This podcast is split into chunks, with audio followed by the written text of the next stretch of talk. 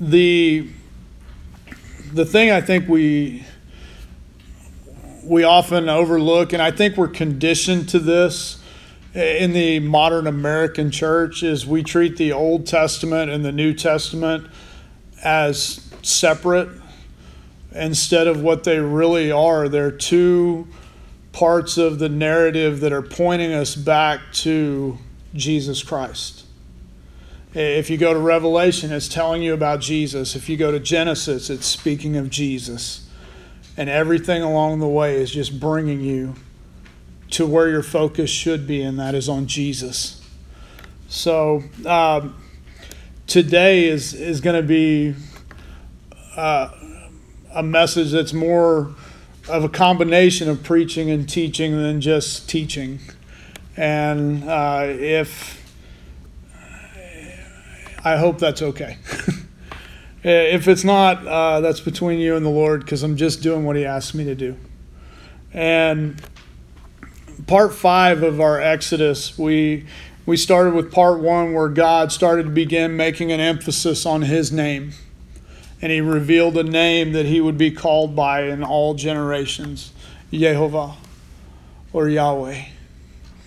And we got to look at the two very different staffs the the staff that represented the power and the kingdom of God, which was uh, and still is uh, a power and protection and provision, versus the the staff of Pharaoh, which was intimidation and slavery and abuse, and and we got to see the the behind the scenes look of the plagues where it wasn't just God pursuing Israel and getting them their freedom, he was pursuing the heart of Pharaoh as well and, and revealing behind the scenes that, that Pharaoh had a very stubborn heart.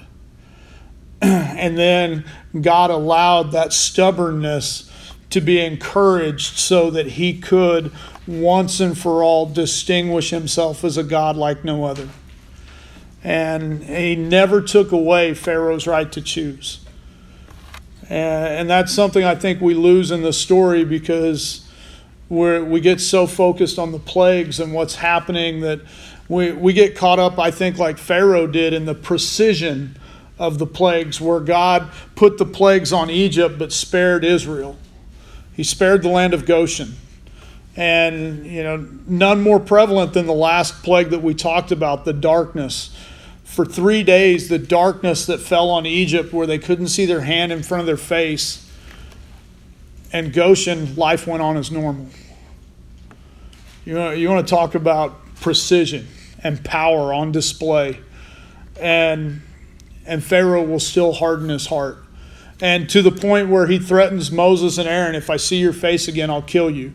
And that's where we're going to jump back in, is the last conversation between Pharaoh and Moses, and that is God still is merciful enough to give a warning about the next plague that's coming. And, and that picks up in Exodus chapter 11. And the Lord said to Moses, Yet one more plague I will bring upon Pharaoh and upon Egypt.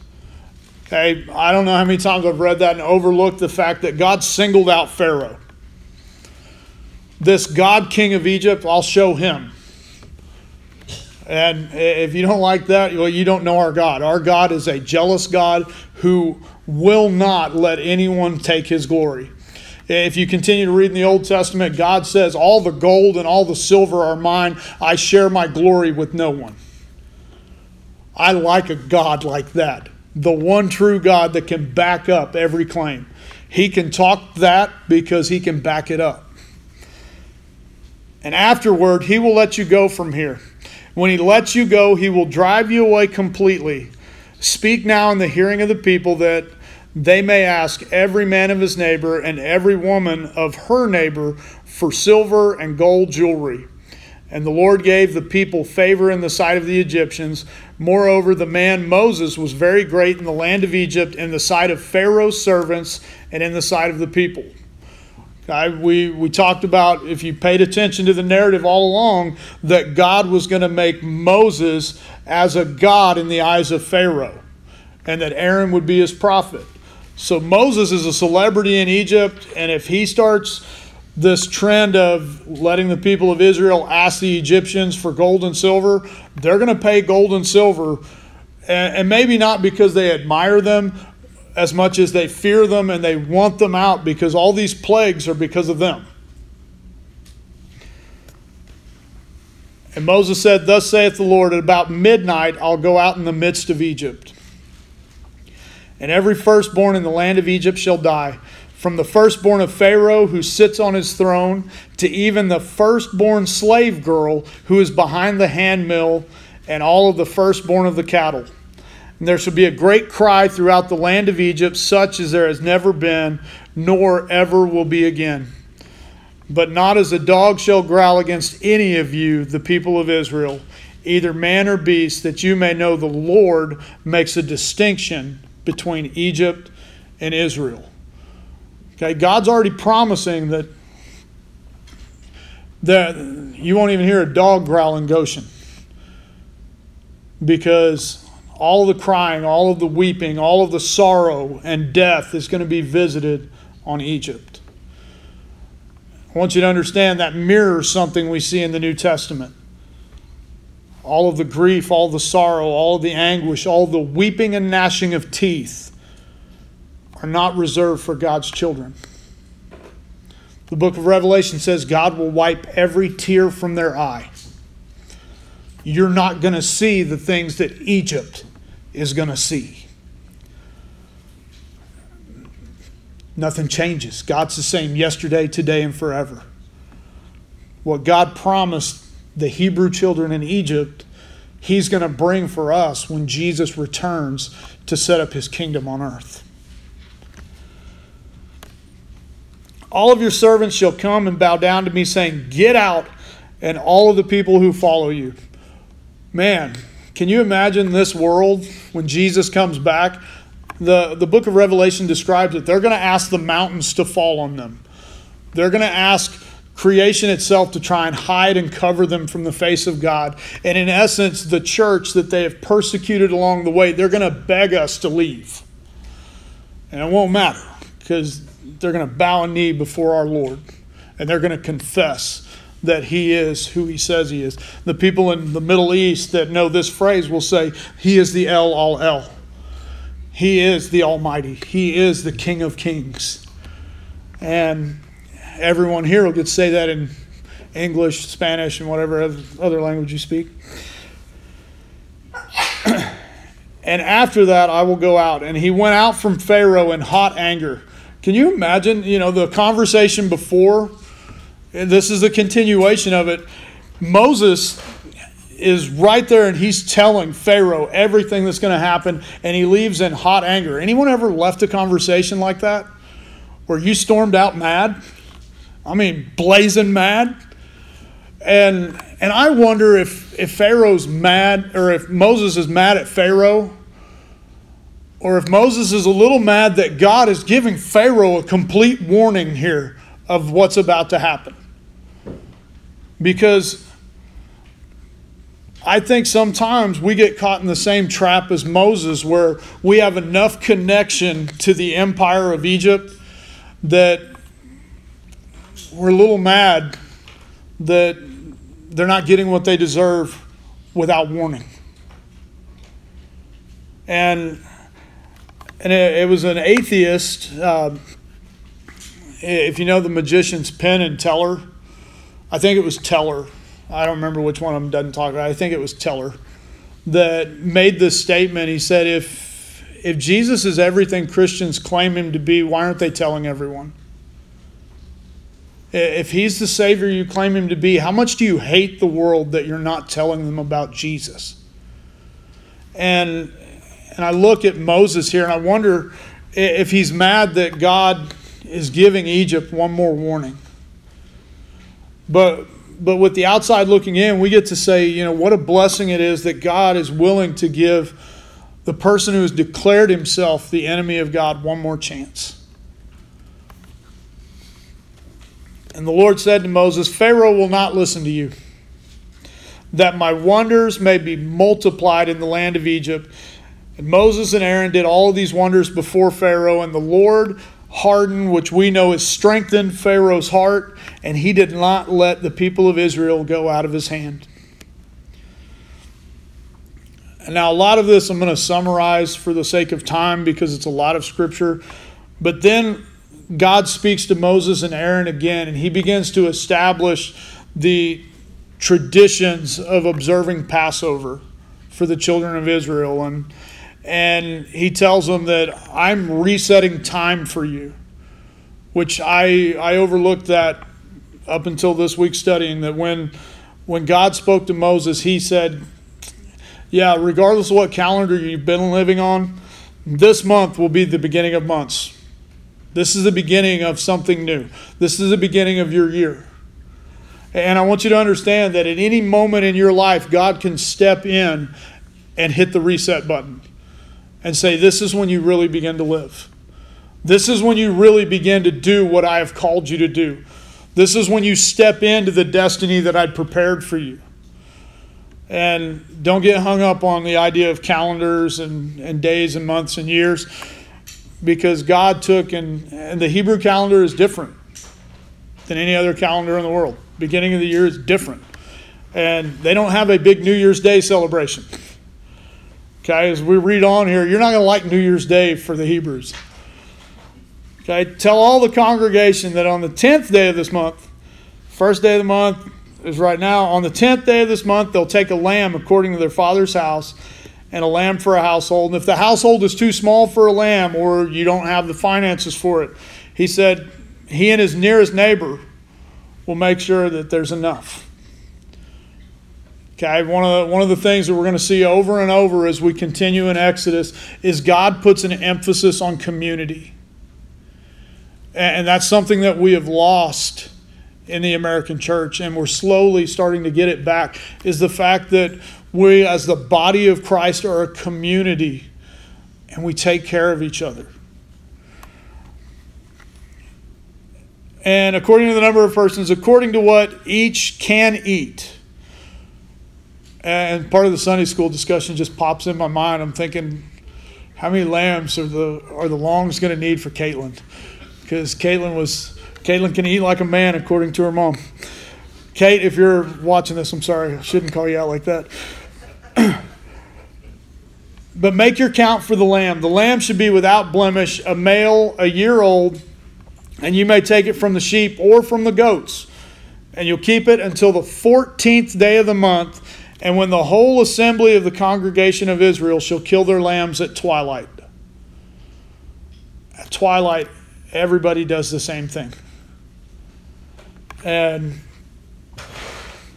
and they shall take some of the blood and put it on the two doorposts and on the lintel of the houses in which they eat it. And they shall eat the flesh that night, roasted on the fire with unleavened bread and bitter herbs. They shall eat it. Do not eat any of it raw or boiled in water, but roasted with its head, its head with its legs and inner parts. You shall let none of it remain until morning. Everything that remains until the morning shall burn. In this manner you shall eat it with your belt fastened, with your sandals on your feet, and your staff in your hand, and you shall eat it in haste. It is the Lord's Passover. Okay, I, I've done a lot of barbecuing. And I'll just tell you, this gives me the factor. Because you really don't need to leave the head on anything you barbecue and you sure don't leave the guts in it. And and how long is it going to be on that spit roasting before none of it is raw?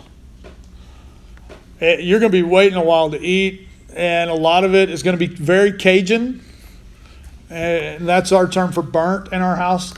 If somebody burns something, oh, we're just having Cajun and we have Cajun anything at any given time because even I, who am a very good cook, make mistakes.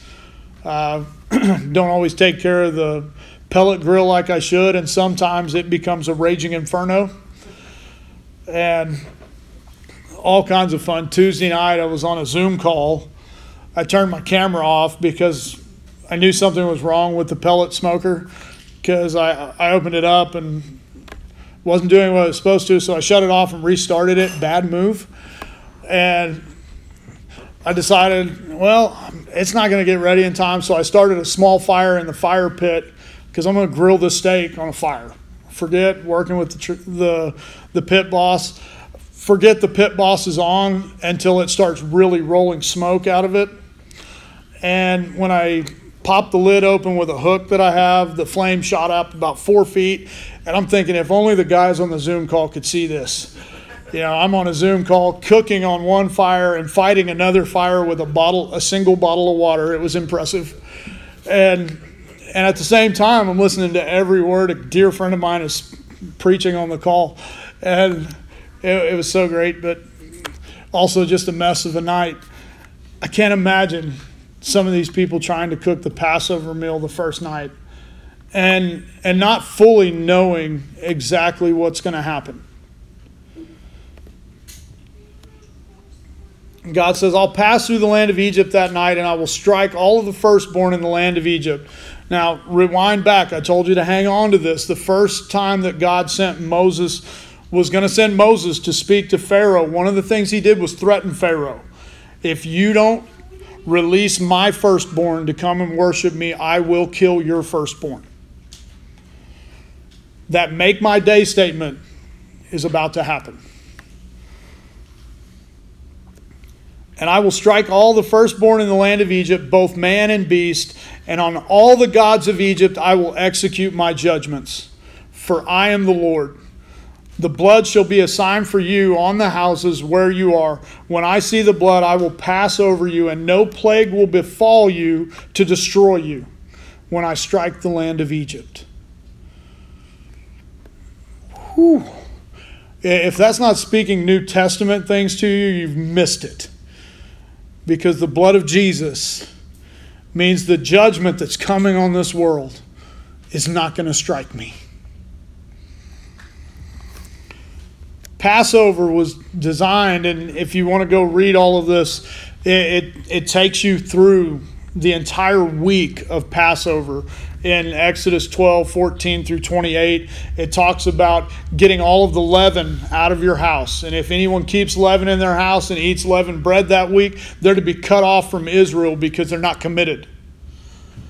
And it, this whole week and Passover is established a memorial day for the future generations of Israel to know what God did for their ancestors and for them. Because for 430 years they've been stuck in Egypt. And God's going to change that. But the other parts of the story that, that I didn't really think about until I, I listened to this rabbi teach it was the fact that they started doing this while they're slaves in Egypt. The first day of the week, they're commanded to throw out all the leavening and not to work except make the food they're going to eat for that day. You're slaves in Egypt and you just decide you're going to take the day off. How do you think that went with the empire? This was an outright sign of rebellion. The seventh day of the week is also an outright sign of rebellion. And then it ends with them putting blood on their doorpost, leaving no doubt to anyone from Egypt that walked by, yep, that's one of the people that's rebelling. They're the rebels right there. That's where they are. They're not hiding anymore. And I think part of the struggle that we as Christians face is that, yes, we let Jesus save us through his blood, but we don't treat it as an outright declaration of rebellion against the empire of this world. Where we say proudly, I'm a Christian. I'm a Christian because Jesus died on the cross for my sins. And he forgave me. And that's what makes me different than this world. Passover, we often see it as, as something that Well, they just did it. No, it was a choice. All of the other plagues, God kept his hand away from Israel, but on the 10th plague, he left it to them. It is still your choice. You can choose not to do these things, not to observe these things, not to take me at my word. And if you do, sadly, you'll choose judgment and death what a, a stark warning to us as believers because what did Jesus say? This will be how they know that you're my disciples. You have love for each other and you do whatever I command you. What did God command the children of Egypt to do? To observe the Passover, to take a lamb without blemish, and to slaughter it, and to paint blood on the doorpost to paint it on that narrow doorway. Okay, the, the archaeology of Egypt, most of the ancient houses had very narrow doorways. That's going to be a big deal here in a minute when I connect the dots for you. And Moses, it continues the narrative. He, he tells the elders exactly what to do at the end of all of that week of getting ready. He commanded them again, reminded them exactly what they're supposed to do. I'm so grateful that the Word of God is not repetitive, the Word of God is intentional. Just like when you teach your children the Word of God, you have to be intentional. When I teach kids in my classroom, I have to be intentional. I have to repeat certain things on purpose. I have to almost hold their hand and walk them through it. Because Moses wanted to make sure they got slaughter the lamb, dip hyssop in the blood, and put it on the doorpost. And I want you to understand when you wipe anything above your head that is liquid, where does it end up? Ends up on the ground. God didn't make them paint it on the ground because He didn't need to. And sometimes I think we we we get hung up because we want to see, you know, well, there's three. You know, it, it was a sign of the Trinity. And if you want to believe that, I'm not going to argue with you. But I'm telling you right now that when I look at the Exodus and I see that, it is a narrow, bloody door that God is asking them to go through. Deliverance through a narrow doorway or a doorway of blood. What's that sound like? Ladies in the room, what's that sound like? And I'm not trying to be crude or disgusting. To me, it sounds like childbirth. God is asking the children of Israel to prepare themselves because they're dressed to not stay around and wait. But when the time comes, they're called to walk through a doorway of blood and to walk through it quickly.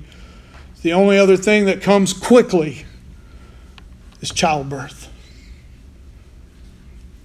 God is establishing in Exodus the pattern of a very simple command that Jesus is going to give later, saying, You must be born again. This is how Israel will become the firstborn of God. In the middle of this, Dale, I told you it was coming.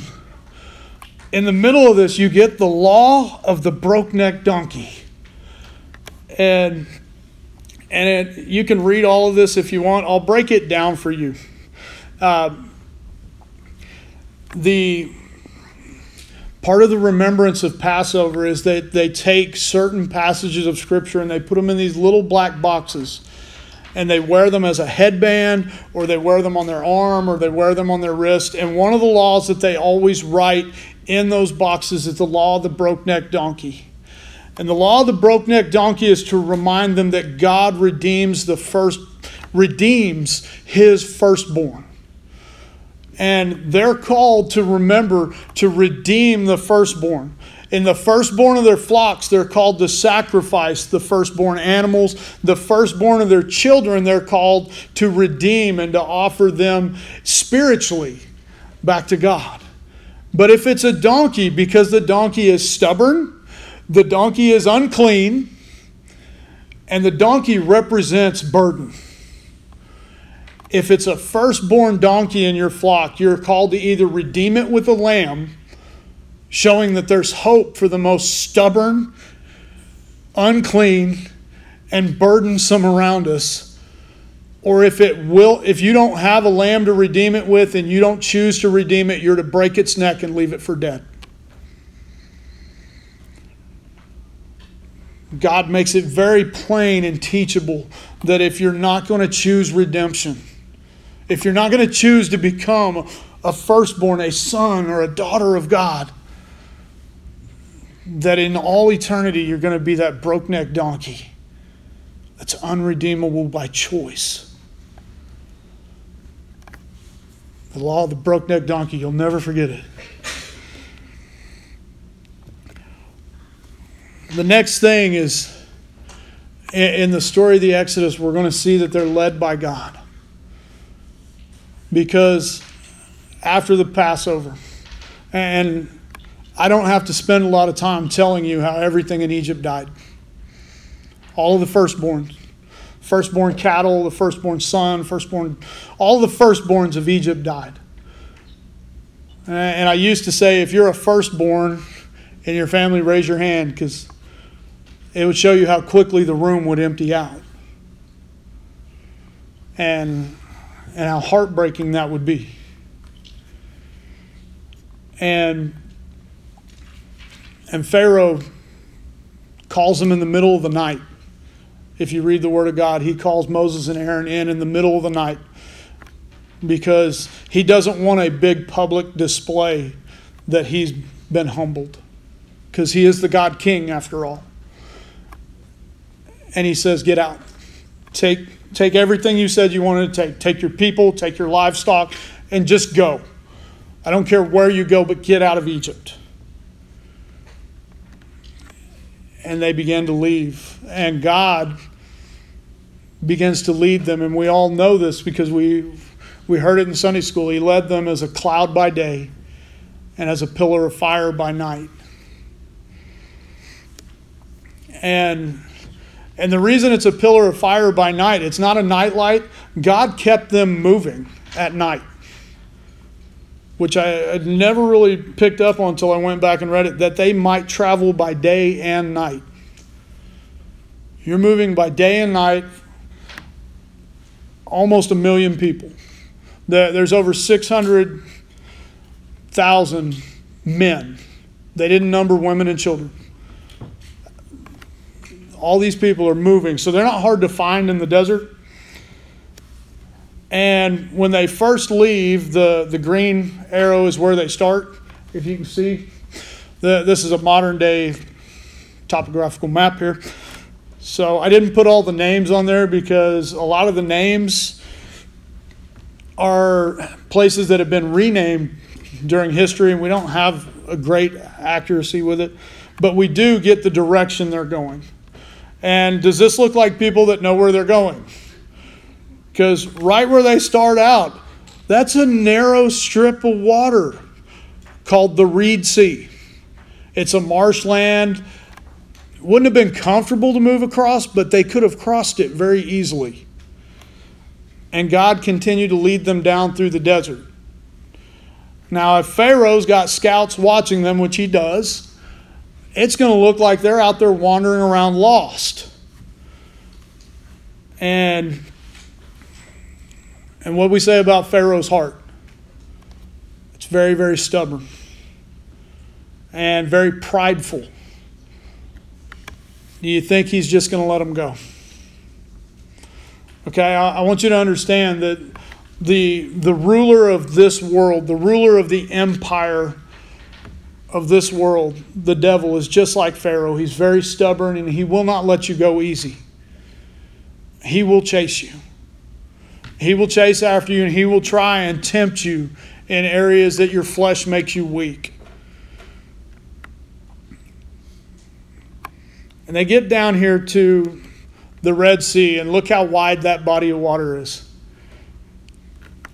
Man. And, and I'm not going to read all that because I don't want to mess up all the names here. But um, Pharaoh recognizes this and he says, They're wandering in the land, the wilderness has shut them in. And Pharaoh makes up his mind he's going to go after him.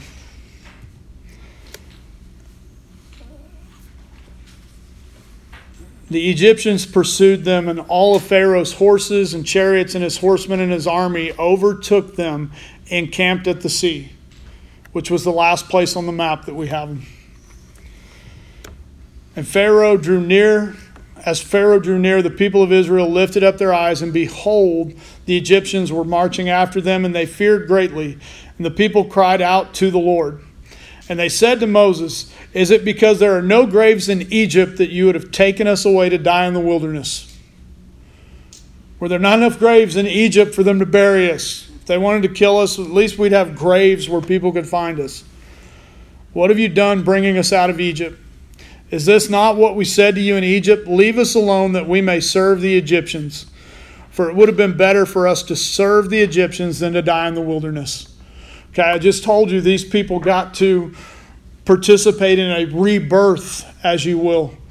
How many people accept Jesus as their Lord and Savior only to stumble and fall away again?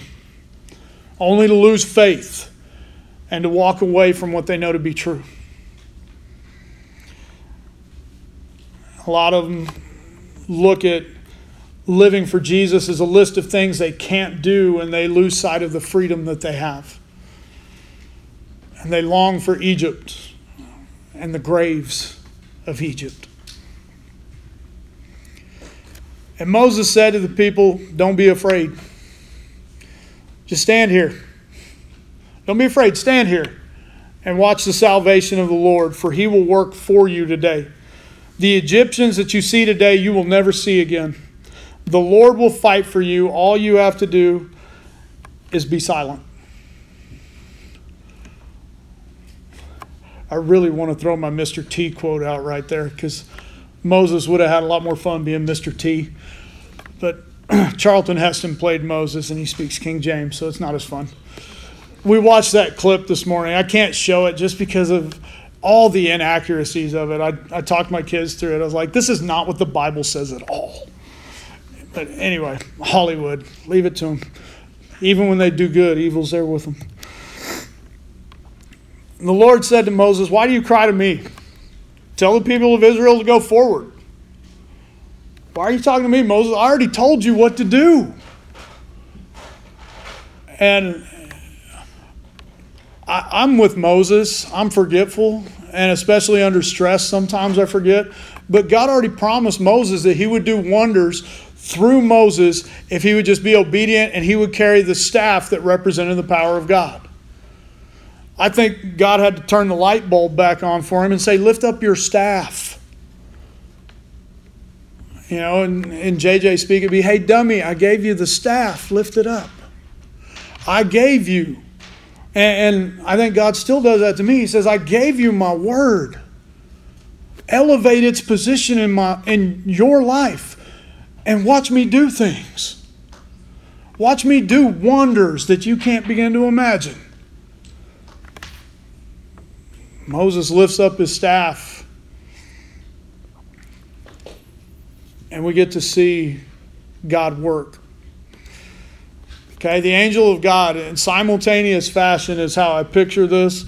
Not simultaneous like the movie has it, because the movie is way off. Anyway, uh, the angel of the Lord, or the presence of God, that was the cloud and the pillar of fire went from leading the children of Israel to standing behind them, cutting off the Egyptians. And this is something I never picked up on, and I want you to see it today. That the, the pillar of cloud moved from before them and stood behind them, coming between the host of Egypt and the host of Israel. And there was the cloud and the darkness, and it lit up the night without one coming near the other all night. So, what do you think's happening on the on the side of the children of Israel. That pillar of fire and that light that gave them light to see what was going on. And what's on the other side of it? Darkness. In the movie, they just put fire between them and, oh, you can't go through fire. You can't go through darkness. We're not talking just a little darkness. The same darkness that was mentioned in the plague that blacked out the stars. They couldn't navigate, blacked out their hand in front of their face. There's just terror of darkness in front of them. If you're not scared of the dark, you just haven't been in a dark enough room yet. I'll just tell you that until you've been in pitch dark a while, you can say you're not afraid of the dark. Get in pitch dark where you can't see anything for a while and see how long it takes you to break. Because you'll be afraid. And these guys had spent three days in it. You don't think they were having PTSD? Oh, there's darkness. We cannot chase them. Just stay here. Try and keep the horses calm. And on the other side of that, what the children of Israel are seeing is Moses holding up the staff that represents the presence and the power of God. And then they feel a wind come out of the east and begin to peel back the water. The wind coming out of the east, I could spend a long time taking you back to different points of Scripture, but recognize how many times God's trying to push the children of Israel back west to be with Him. That, that's my go west young man joke that I ran through Genesis. Every time they went east, bad things happened, and now God's bringing wind from the east to the west and making a way. God set them apart. He set them apart. His presence is what set them apart from Egypt.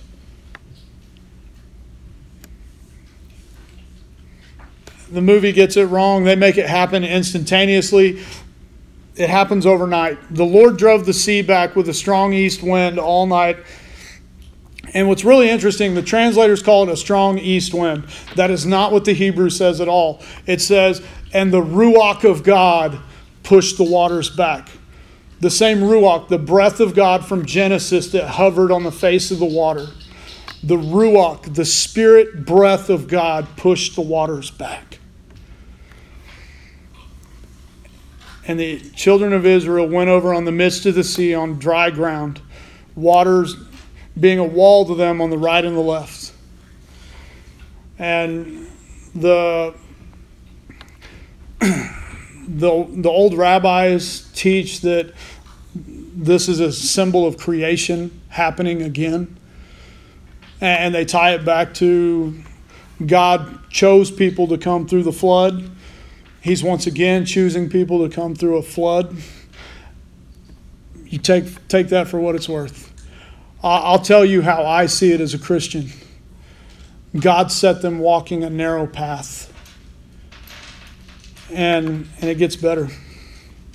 They were invited to walk that narrow path, and the Egyptians pursued and went in after them. The water's still open, and they're pursuing them into the midst of the sea, all of Pharaoh's horses, his chariots, his horsemen. And in the morning watch, the Lord, the pillar of fire and cloud, looked down on the Egyptian forces and threw them into a panic, clogging their chariot wheels, so they drove heavily. And the Egyptians said, Let us flee from before Israel, for the Lord fights for them against the Egyptians. They start pursuing even in the darkness. Anybody ever try running in the dark? It's not a good plan. Uh, I won't tell stories on too many people, but I know a, a guy that had a red mark across his neck for weeks after running into a clothesline in the dark. And then the Lord said to Moses, Stretch out your hand over the sea that the water may come back upon the Egyptians. So Moses stretched his hand over the sea, and the sea returned to its normal course when the morning appeared. And as the Egyptians fled into it, the Lord threw the Egyptians into the midst of the sea. The waters returned and covered the chariots and the horsemen and all the hosts of Pharaoh that followed them on the sea, and none remained. But the people of Israel walked on dry ground through the sea, and the waters being a wall to them on their right and on their left. Okay, reading this and reading it in the Hebrew, this is a at the same time. The Hebrews had a head start.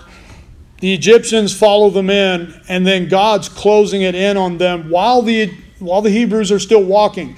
It's not they're standing on dry ground watching this happen. It's happening as they're walking through. Whew.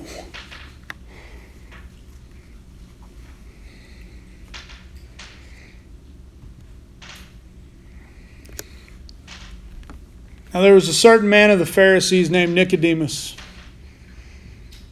The New Testament tie in. Here it is. This man came to Jesus by night and said, Rabbi, how do. Rabbi, we know you're a teacher from God, for no one can do the signs that you do unless God is with him. And Jesus answered him, Truly, truly, I say to you, unless one is born again, he cannot see the kingdom of God. And Nicodemus said to him, How can a man be born when he is old? Can he enter a second time into his mother's womb and be born? And Jesus answered,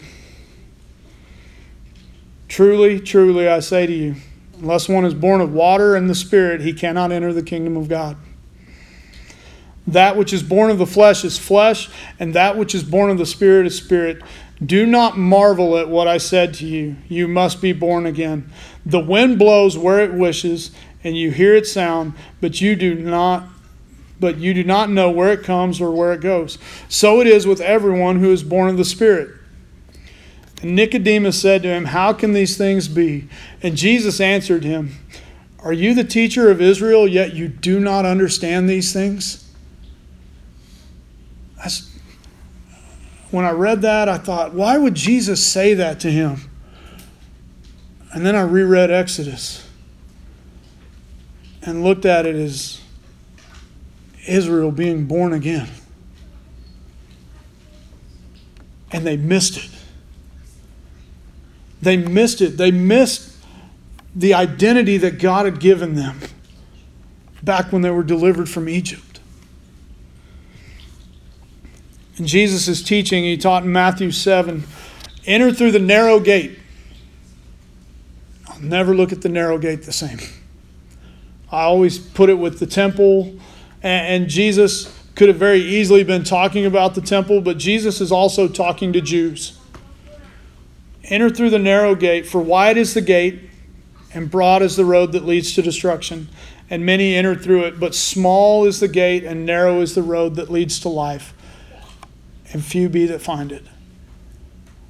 Any better picture of a narrow road leading to life than the crossing of the Red Sea? The other thing about it is if the Red Sea represents the world that we're in,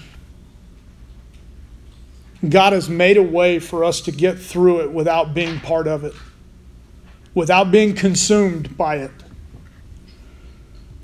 Jesus prayed this in John 17 I have given them your word, and the world has hated them because they are not of the world just as I am not of the world. I do not ask that you take them out of the world, but that you keep them from the evil one. They are not of the world, just as I am not of the world. Sanctify or set them apart in your truth. Your word is truth. As you have sent me into the world, so have I sent them into the world. And for their sake, I consecrate myself, that they may also be set apart in truth. Do you know that you're born again? Do you know that? Do you recognize because you're born again, you're set apart? You're set apart, and the difference between you and the, this world is the presence of God in your life. And are you walking the narrow path that is in this world, but it's not of this world? There's times I wonder how many times they looked to their right or to their left and saw the water. How many times do we look to our right and to our left and see the water? Instead of looking ahead and, and chasing after the presence of God. Yeah, there's times I, I, I laugh thinking they could have reached in and noodled a fish like a true Okie. But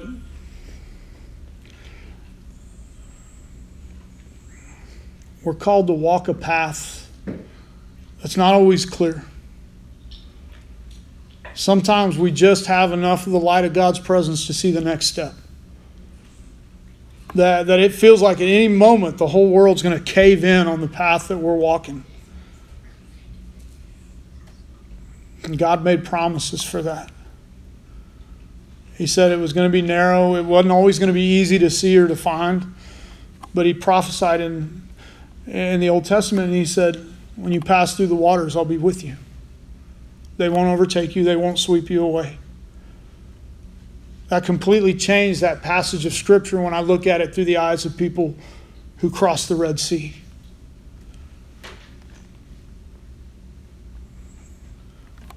So, how are you doing on your Exodus? Because the Exodus is a journey from a life of slavery to the promised land. We're all on the Exodus. How's your walk?